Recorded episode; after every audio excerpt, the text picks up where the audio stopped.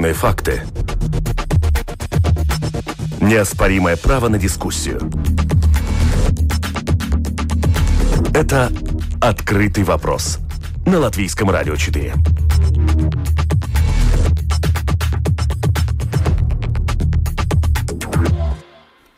Добрый день, уважаемые радиослушатели. На волнах Латвийского радио 4 «Открытый вопрос». И в рамках нашей программы сегодня мы, как всегда, по пятницам подводим итоги недели. Обзор событий недели. Неделя получилась достаточно печальной, угрюмой и даже порой трагичной. Ну и в начале нашей программы, сегодня эту программу проведу я, Владимир Иванов. Хочу представить моих сегодняшних собеседников. Это Александр Полещук, журналист, политический обозреватель. Добрый день, Саша. Здравствуйте. И Марис Зандерс, тоже журналист. Марис, добрый день. Добрый.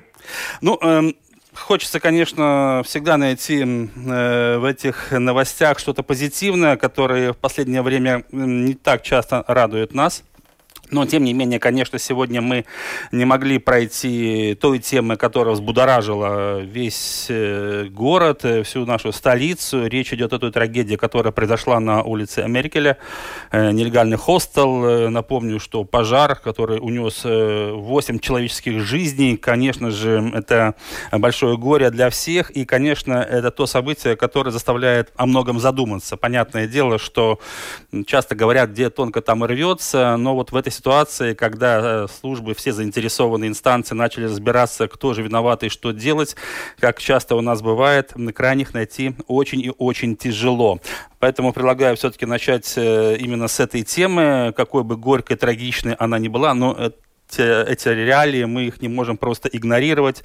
Марис, к вам первый вопрос. Вот то, что произошло на улице Меркеля, и даже не сам факт того, что случилась страшная трагедия, это пожар в центре Риги и смерти людей, а вот то, что потом происходило, я имею в виду вот этот пинг-понг, который состоялся со стороны и Рижской думы, и Министерства внутренних дел, и стройуправа, и служба госдоходов. Все были задействованы, все возмущали, все махали кулаками, но в конце концов тыкали пальцем друг на друга. И у нас вновь выясняется, что в принципе ни у кого не было достаточных полномочий, может быть, желания или каких-то еще вещей, чтобы такие вещи, как нелегальные хостелы, а в Риге их очень много на самом деле, чтобы здесь был наведен порядок. Марис, на ваш взгляд, какие выводы можно сделать из всего того, что произошло сегодня на этой неделе на улице Меркеля?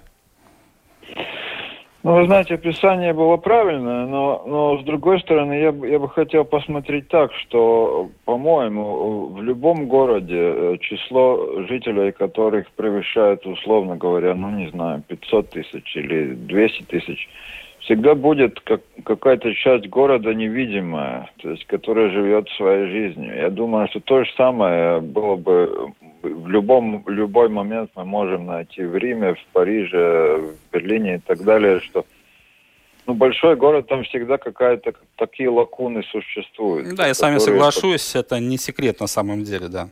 Ну да, в этом смысле, Рига просто, конечно, относительно большой город, но то, что такие лакуны существуют, они существовали и будут существовать. В принципе, единственное, что вообще такой вопрос насчет противопожарных всех этих проверок и так далее, потому что как-то все-таки это я могу понять, скажем, инстанции, которые, скажем, может быть, считают регулирование таких хостелов не столь важным. Но пожарные, это все дело, это такая, очень важная вещь. И как они так пропустили, я не понял. Саша, ваше мнение на сей счет? Я более чем уверен, что те службы, которые должны были блюсти, контролировать, соблюдать, надзирать, наверняка они были в курсе, что там происходит, что там вообще находится. Но в какие-то моменты, когда там фиксировались нарушения, ведь неоднократно получается, что ни у кого не было достаточных инструментов, чтобы на корню пресечь всю эту деятельность нелегальных предприятий. Да, конечно, такой один из, наверное, самых болезненных вопросов, которые возникают после этой трагедии, это все-таки кто же контролировал и можно ли было предотвратить эту трагедию, потому что мы, конечно, помним всю эту пресс-конференцию, где сидели начальники полиции, министр, мэры и большие вопросительные глаза у всех на вопрос журналиста, почему же нелегальный отель работал в самом центре города, хотя все о нем знали. И я, по крайней мере, хочу надеяться, что после этого между собой учреждениями муниципальным, государственным разберутся хотя бы действительно, кто должен контролировать деятельность подобных заведений, каких требований к ним нужно предъявлять. Но это не единственный вопрос, честно говоря, который возникает. Второй, мне кажется, это просто состояние жилфонда города Риги. И потому что это далеко не первый случай, когда обваливаются стены, когда идут трещины, когда...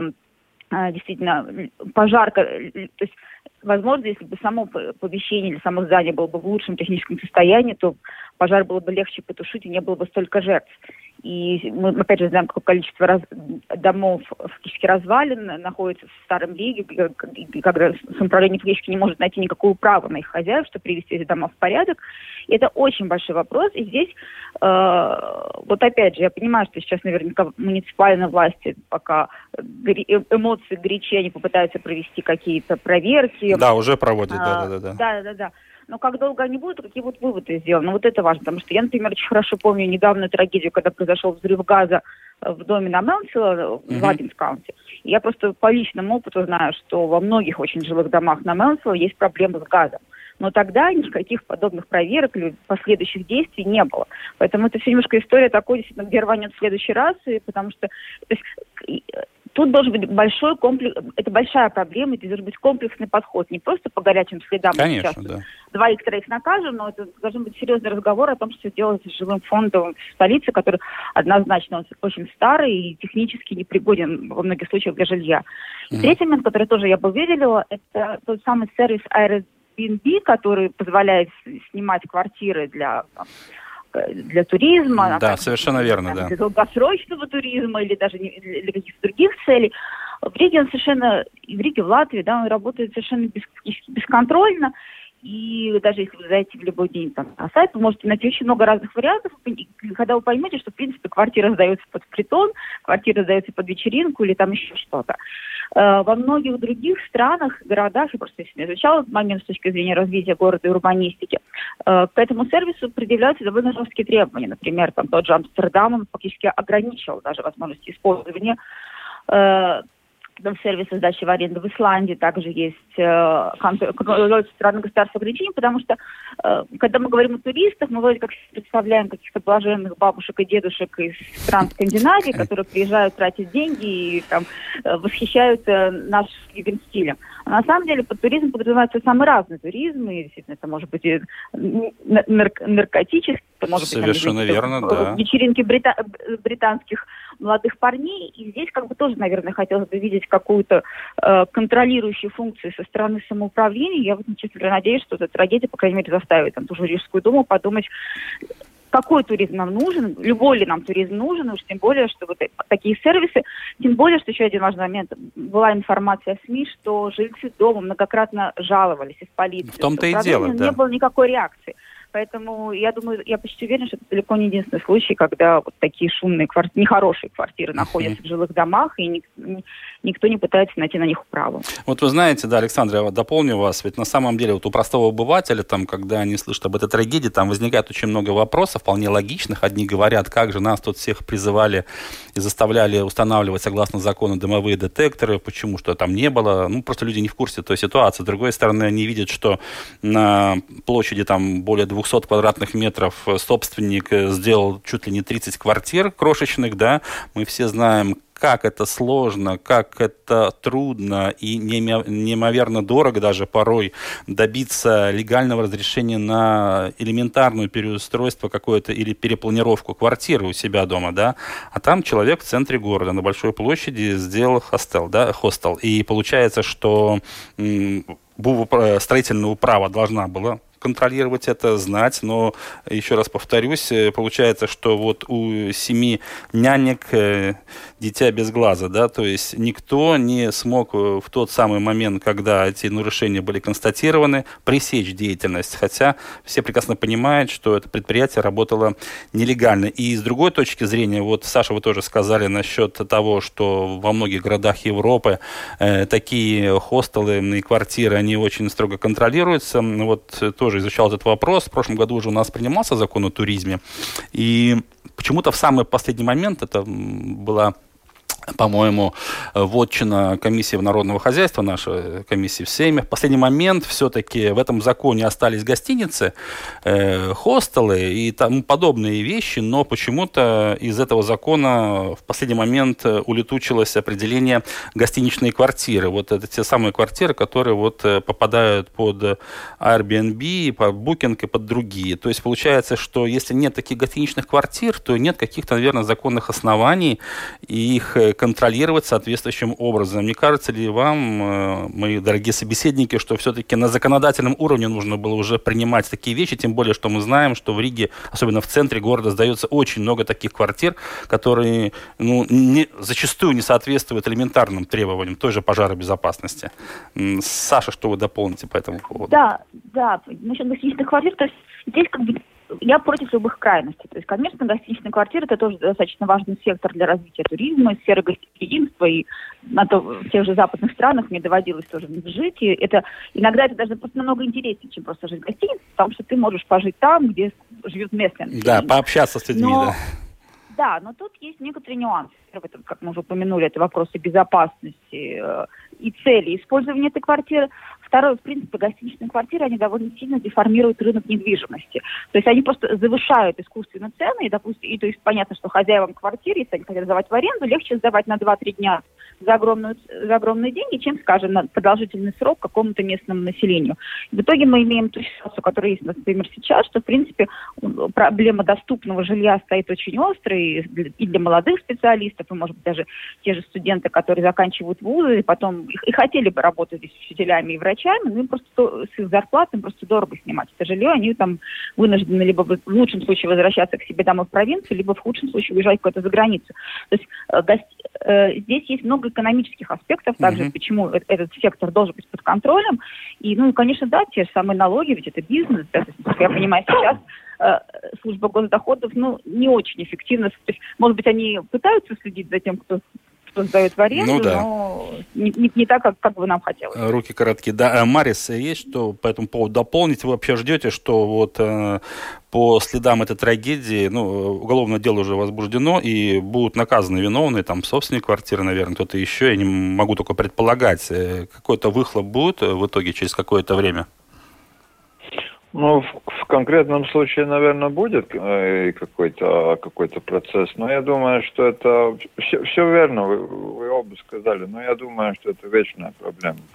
То есть ее, скажем так, никаким нормативным актом не решить? Потому что я довольно хорошо знаю Париж и Рим, и там тоже, скажем, у центрального вокзала в Риме этот район там, Господи, кто там только не живет, и на каких условиях, и на каких вообще, по какому праву. Термини, там даже квартал такой очень, не очень безопасный. В том-то дело. И когда надо было, они заняли вообще какое-то центральное здание вообще в центре в Риме, это товарищи. Так что, это такая... проблема глобальных городов. То есть вы хотите меня убедить в том, что, скорее всего, это было просто стечение обстоятельств? Да. И все? Я к тому, что просто потому, что столько погибших, это, конечно, вызвало резонанс. Но вот, скажем, вот если мы подумаем, сколько в Риге живет так называемых, давайте обобщенно назовем иностранными студентами, и как они во время карантина делали все эти домашние пьянки и так далее. Да. Кто знает, как они, сколько они живут в одной квартире, как они вообще контактируют, не контактируют между собой. вообще они живет в самоизоляции, когда они приезжают. Никто это не знает. Совершенно верно. Да-да. Ну вот сегодня тоже я общался со «Строю правы». У них уже там 100 адресов. Они начинают рейды вчера, сегодня, в праздники даже. И через Booking ищут такие квартиры. Ну и, разумеется, в сопровождении уже муниципальной полиции. И там, где есть явное нарушение, собираются закрывать. Но мне кажется, что здесь этим не обойдется. Во всяком случае, руководство Рижского самоуправления должно все-таки что-то сделать хотя бы в целях превентивных, да, мер каких-то, чтобы предупреждать хотя бы такие трагедии каким-то образом. Тут есть один момент. Что да. Дело в том, что в Латвии очень плохо развит институт декларирования жильцов по месту жительства. Кстати, опять же, в отличие от многих европейских городов, например, в Париже или там, Брюсселе, ты очень многие услуги просто не можешь заказать, если у тебя нет конкретного почтового ящика. Или если на твоем почтовом ящике не написано твое имя, фамилия, там, если полицейский может прийти проверить, действительно ты живешь. Нам это может быть оказаться, боже мой, какой принцип полицейского государства, какой настойчивый контроль, но, с другой стороны, это, по крайней мере, дает информацию городским властям, кто же действительно живет там на территории их самоуправления или там района. Я думаю, что если спросить, например, власти Риги, они, наверное, с трудом скажут, кто у них живет где, хотя бы даже примерно. Возможно, стоит подумать и об этом тоже. Угу. Ну что ж, я предлагаю пока что остановиться в обсуждении этой темы, и давайте перейдем к следующей.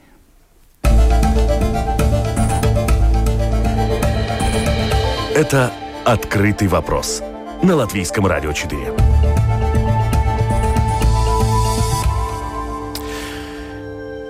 Итак, это «Открытый вопрос» на волнах Латвийского радио 4, обзор событий недели. Напомню, что мы сегодняшние собеседники, журналисты Александр Полещук и Марис Зандерс, и мы продолжаем. Следующая тема, поговорим о перетягивании каната. Дело в том, что накануне стало известно, Сейм в окончательном чтении принял поправки к закону, согласно которому уже 7 мая предприятиям общепита будет разрешено предоставлять услуги вне помещений. То есть откроются так называемые террасы, но вся пикантность ситуации в том, что Сейм принимал такое решение, проигнорировав фактически ранее достигнутую в правительстве договоренность о том, что никакие ограничения не будут пересматриваться до 11 мая. Фактически решения и Кабмина, и специалистов, эпидемиологов по факту были проигнорированы.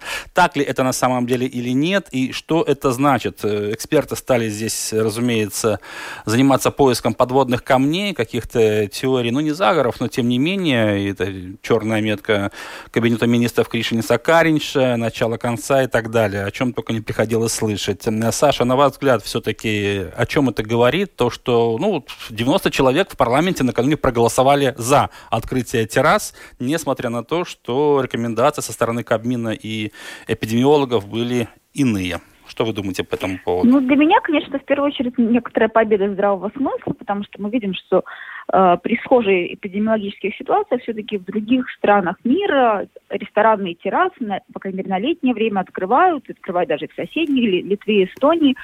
И нету никаких научных доказательств, что именно в местах общепита, если соблюдаются, конечно, все эпидемиологические требования, происходит самое активное заражение коронавирусом.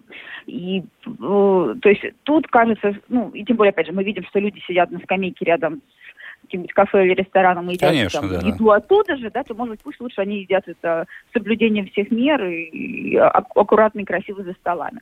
Второе, это, конечно же, это интересное взаимоотношение парламента и правительства. То есть не секрет, что во время чрезвычайной ситуации фактически Сейм потерял право голоса, он просто утверждал те решения, которые были приняты на уровне Кабмина. Автоматически практически, думаю, сейчас, да. Да. Сейчас, конечно же, я думаю, у депутатов есть, парламента есть возможность взять реванш. И, возможно, если это не черная метка правительству Кариньш, то, по крайней мере, некий намек, что мы тоже хотим участвовать и в дискуссиях, и, в конце концов, именно парламенту нужно будет переизбираться через 1,5 года. Так что то, что думают избиратели о решениях Сейма, уже имеет не последнюю роль. Ну и третий момент, конечно же, я думаю, здесь не последнюю роль сыграли и приближение муниципальных выборов, которые будут в июне, поскольку мы знаем, что депутаты избираются от всех регионов, и они наверняка имеют более прямую связь с народом, чем представителями бизнеса, чем, скажем, люди, сидящие в министерствах. И в этом плане, я думаю, что, безусловно, депутаты гораздо больше общались с представителями того же сектора общепита, немножко, наверное, лучше осведомлены о том, как много бывших официантов и барменов сейчас работают, не знаю, где, курьерами, таксистами, и как долго они еще продержатся там. Я думаю, что, кстати, будет очень интересно посмотреть на то, что будет происходить 7-8 мая, просто мы посмотрим вообще, сколько этих кафе и ресторанов смогут открыться. Потому что одно дело, когда выплачиваются какие-то пособия, и вроде как все закрыто, но понятно почему. А тут мы реально видим, какие заведения пережили кризис, какие нет. Я, к сожалению, боюсь, что около половины, а то и больше не откроется. Во-первых, у многих просто же нет этих террас. Далеко не все заведения себе смогут позволить поставить какие-то столики рядом. И вполне допускаю, что далеко не все будут иметь финансовые ресурсы возобновить свою коммерческую деятельность. Марис, что вы думаете об этом перетягивании одеяла? Верните нам полномочия, заявил Сейм накануне, или нет? Нет, но у нас парламентская республика, поэтому Сейм имел все права. Но все-таки прецедент плохой, потому что можно долго спорить, это так называемая дорожная карта, там кумулятивная показательная 14 дней, это на 100 тысяч жителей, это правильно, неправильно, но в любом случае была какая-то идея, вот при таких показателях открывается то и то и то. Если сделали как бы исключение для одного сектора, в этом смысле, кафе или террас, да, то довольно резонно товарищи из других отраслей скажут, если для них сделали исключение, потому что при 400 заболевших, 14 дней, такого не было, так не было, по карте так не должно быть. И они скажут, так давайте послабление и для нас. Торговые центры, спортивные залы и так далее. Резонно, потому что, как это так? И в этом смысле, это как бы все, это конструкцию как бы, обрушить. Это проблема. Даниил Павлюц, министр здравоохранения, накануне уже заявил, комментирует решение Сейма, что мы ходим по острию ножа. И тут, мне кажется, еще такой момент, что сфера общепита, она берет на себя большую ответственность, потому что, представим, да, что все-таки не до конца будут соблюдаться все ограничительные меры и правила эпидемиологической безопасности. И, не дай бог, опять у нас уровень заболеваемости пойдет вверх после таких разрешительных мер. И я думаю, что тогда могут прихлопнуть эту сферу надолго. Во всяком случае, не на пару недель, а гораздо на более долгий срок. Саша, как вам кажется? Здесь ответственность, мне кажется, очень... Да. Я возражу, потому что, во-первых, у нас и так показатели идут вверх из закрытой сферы общепита и всеми другими сферами. Просто потому, что невозможно так долго держать экономику на замке, она перетекает в подполье. И вот это как раз гораздо опаснее. То есть, может быть, людям мужского пола будет сложнее понять, но женщинам без полгода без косметолога это тяжело. То есть, очевидно, она найдет 155 возможностей, как попасть к своему мастеру. И вот там, скорее всего, все требования санитарии и эпидемии соблюдены не будут. Точно так же из серии по городу ходят слухи, что при желании вы можете заказать и ужин в ресторане, просто это будет ресторан только на вас, для вас, или закатить вечеринку в каком-то месте, просто будут соблюдены все меры, чтобы об этом не узнали правоохранительные органы. То есть вопрос, как долго еще можно держать эти запреты и закрывать глаза на то, что реально жизнь в том или ином виде продолжается, и как раз-таки буквально на днях были данные полиции, что люди намного хуже стали соблюдать меры ограничений, но это вполне нормальная человеческая реакция, что сколько ж можно, когда же все закончится, тем более, что конца впереди не видно. Так что мне как раз кажется, что эта структура, она уже повалилась и до голосования Сейма. Я здесь уже жду скорее другой подлянки от правительства, что, в принципе, они могут принять такие правила кабинета министров, что ни одна ресторанная терраса или открытое кафе нормально работать не смогут. Например, сказать, что столики должны стоять на расстоянии 4 метров друг от друга, или что-нибудь такое. Полтора столика у вас влезет, не больше. примерно дали, там каждый день к вам будет приходить санэпидстанция с проверкой, да? Uh-huh. То есть, говорю, еще надо будет посмотреть, как это будет работать на практике. Uh-huh. Марис, а вы как относитесь к такой сентенции, которая так, популярна, что более цивилизованные страны вот в этот непростой момент думают больше о здоровье своих граждан, а менее цивилизованные развитые об экономике? Примеров много у нас там с востока, с запада, все мы видим. Латвия. Нет, сомневаюсь. Это дилемма, как не уронить экономику и как не въехать в полноценную пандемию. Uh-huh. Она везде. Мы же видели, скажем, что в Германии, то есть, как это, Ландес, да, федеральные земли, которые... Да. Скажем, они конфликтовали с центральным правительством, потому что богатая страна, но, наверное, тоже эта дилемма стоит по-разному в разных федеральных землях. И поэтому, нет, я не думаю, что это такая, как-то... Жесткое разграничение какое-то есть, да. Не. Тут, конечно, очень важно найти золотую середину, хотя когда мои коллеги наблюдают там, например, за спортивными соревнованиями в соседней стране, в России, видят полные трибуны, они думают, как же там все здорово, а у нас, понятное дело, что все идет к тому, что на домашнем чемпионате мира по хоккею зрителей на трибунах Арена Рига Олимпийского центра не будет, по понятным причинам. В любом случае, конечно, здесь еще много нас ждет интересных вещей, потому что наступает лето, пора отпусков, и мы видим, что уже и чартеры все чаще и чаще организуются в теплые страны. И, конечно же, хотелось бы, чтобы на всем этом фоне, вроде бы благоприятном, позитивном, заболеваемостью все-таки у нас дела обстояли бы более-менее нормально, хотя бы был бы какая-то стабильность. Не хочется, конечно, чтобы этот кошмар, который начался еще в прошлом году, так долго продолжалось. Что ж, сейчас мы будем переходить уже к третьей теме, и куда же мы денемся без вакцинации, никак не можем. Мне кажется, год назад люди даже не могли представить, что будут наизусть, от языка будут отскакивать названия Johnson & Johnson, AstraZeneca, Pfizer BioNTech и так далее, Moderna. Да, но сегодня эти слова прочно вошли в наш обиход.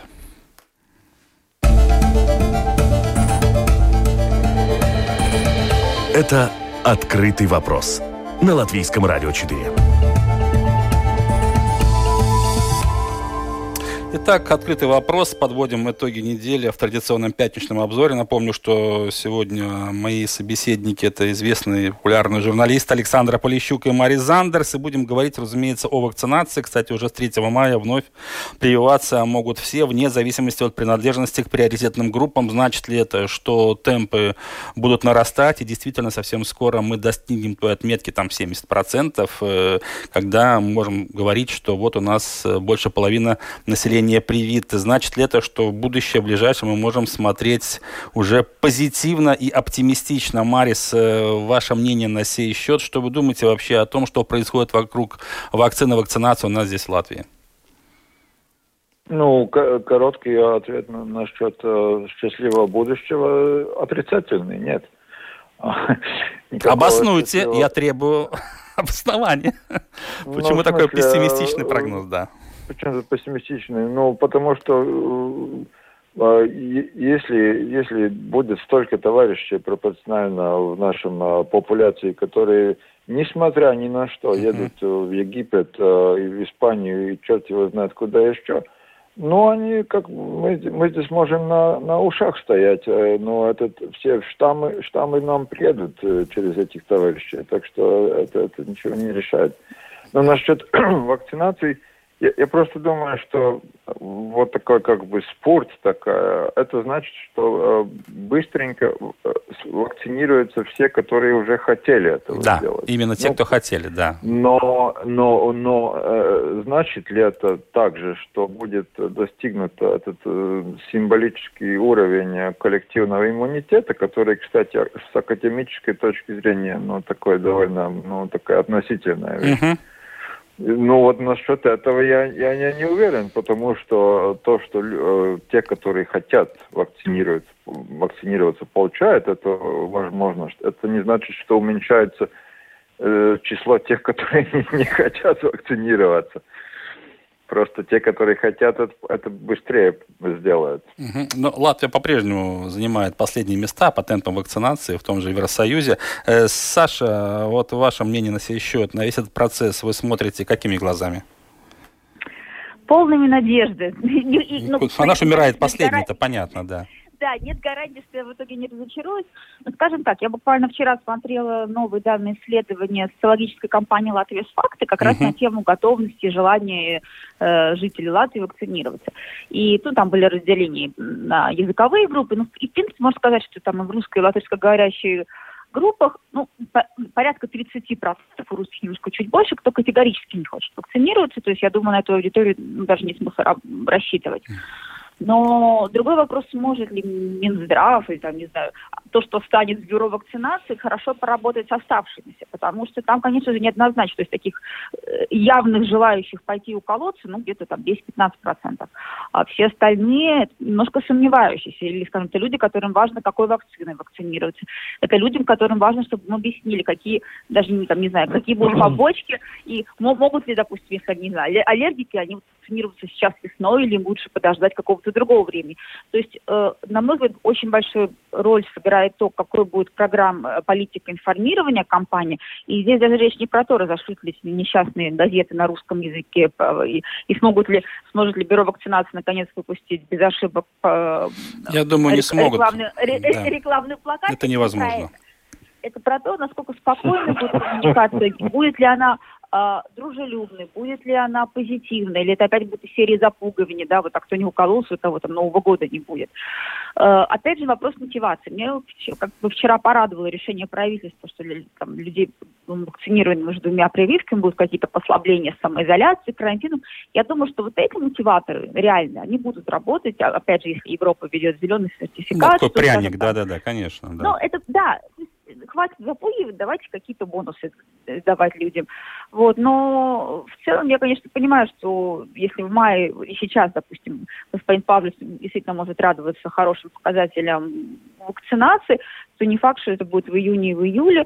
То есть потребуются явно дополнительные усилия. И опять же, все-таки, конкретно для меня вопрос с применением AstraZeneca, на которую так ставит латвийское правительство, что даже готовы его закупать у других стран, которые от нее отказываются.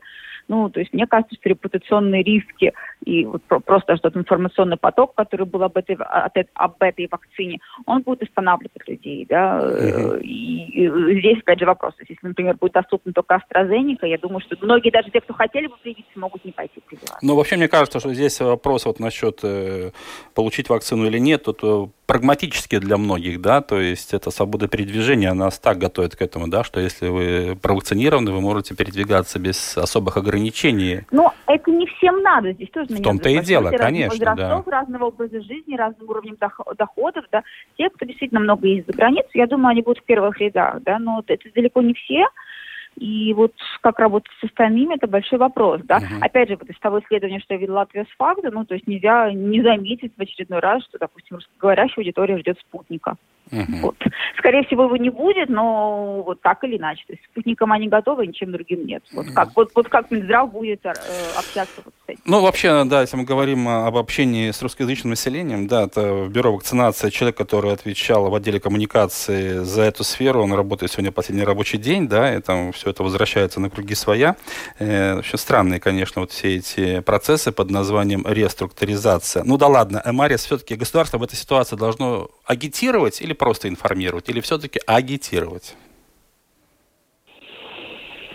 Вы понимаете, там может получиться обратный эффект, имея в виду, насколько обоснованно, необоснованно, это другой вопрос, но насколько низок уровень доверия к правительству, то и вообще государственным структурам, то вы знаете, не получилось наоборот, что чем больше они будут агитировать, тем будет с большим подозрением смотреть на это, товарищи, вокруг.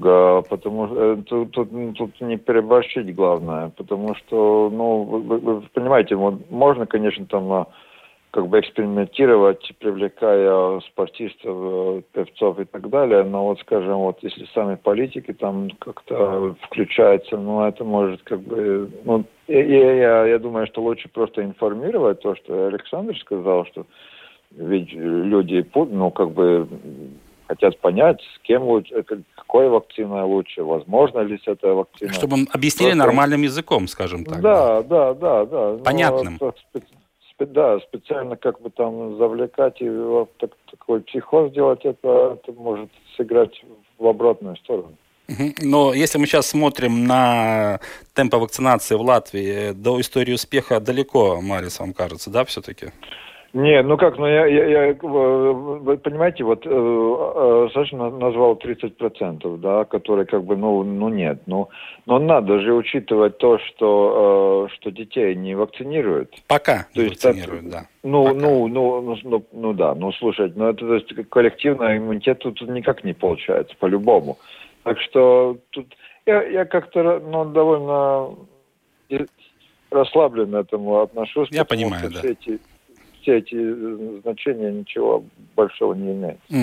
Саша, вы в курсе, да, что одна из компаний фармацевтических, которые предлагают свои вакцины, которые применяются у нас в Латвии, обещают уже даже таблетки от коронавируса? Через некоторое время, разумеется, да. Я более того скажу, я вчера читала новости из Эстонии, там в Тартовском университете разработали уже какой-то спрей, который защищает от коронавируса. Значит, я думаю, в ближайшие недели и месяцы фармацевтическая отрасль будет неплохо зарабатывать и на теме коронавируса в том числе. Так что тут важно сохранять здравый смысл, продолжать мыть руки и соблюдать меры предосторожности. Кстати, еще один аспект, что мне тоже кажется, что уже на это попались многие, успевшие сделать прививку, это часто человек думает, что он бессмертен после этого, да, и начинает игнорировать маску, элементарные меры предосторожности. Мне кажется, этого тоже хорошо бы, чтобы латвийское общество убереглось от этого настроения залихватского. Марис, тяжело вздыхаете, что вас так задело? Нет, насчет спрея, но это понятно, да. Ну да, но в том-то дело, что люди же ведутся на это, но все остальное, я просто думаю, что то, что Саша сказал насчет то, что ты вакцинировался, это ничего не гарантирует. Это действительно важно. Я знаю по своему кругу общения, что люди как-то залихватски, не залихватски, но начинают вести себя совсем по-другому. Я знаю просто коллег по работе и так далее. Мне кажется, да, это неумно. Не кажется ли вам, что совсем скоро вопрос «вы сделали прививку?» станет в один ряд с такими вопросами неудобными, как «сколько вы зарабатываете?» или «за кого вы голосовали?» Например, я просто предполагаю, сейчас в голову пришла такая мысль, знаете, как, допустим, во Франции вообще моветоном является спрашивать, там, какова ваша зарплата, да, или за кого вы голосовали на выборах, да, а сейчас, возможно, такой будет вопрос неуместный, и вы привились, это, мне кажется, тоже как-то не очень красиво будет звучать. Марис, как вам кажется? По-моему, у нас уже так и спрашивают, но я просто, не знаю, по-моему, тут это водораздел, который за и против, он уже определился, поэтому, как бы, тут, это уже не такая новость, да, те, которые сказали, что они против, они уже сказали против, и так что все уже в своих блиндажах сидят. Да, Саша, я вас не спрашиваю, вы прививались или нет, поэтому, мне кажется, это некрасиво. Я еще не успела, но, кстати, я думаю, что нас теперь ждет много юридических казусов на тему того, когда, допустим, работодатель будет настаивать, чтобы сотрудники... В том-то и дело, да, очень важный аспект. Могут непривитые люди работать в медучреждениях или в образовательных учреждениях, так что это очень непростой вопрос, и, кстати, то, как будут идти эти дискуссии, тоже, я думаю, во многом будет влиять политики. Предлагаю на этой ноте и завершить нашу сегодняшнюю программу. Прежде всего, я хочу поблагодарить моих собеседников. Александр Полещук, журналист, политический обозреватель. Саша, большое спасибо за помощь. Спасибо вам. Да, и Марис Зандерс. Марис, благодарю вас за участие в нашей программе. Большое спасибо. Хорошего дня. И вам. Что ж, время нашей программы. Да, до свидания, мои дорогие коллеги. Подошло к завершению. Напомню, что это был обзор событий недели, который провел сегодня Владимир Иванов, продюсер программы Людмила Вавинская, оператор прямого эфира Томс Шупейко. Прощаюсь с вами. Всего доброго. И, конечно же, будьте здоровы.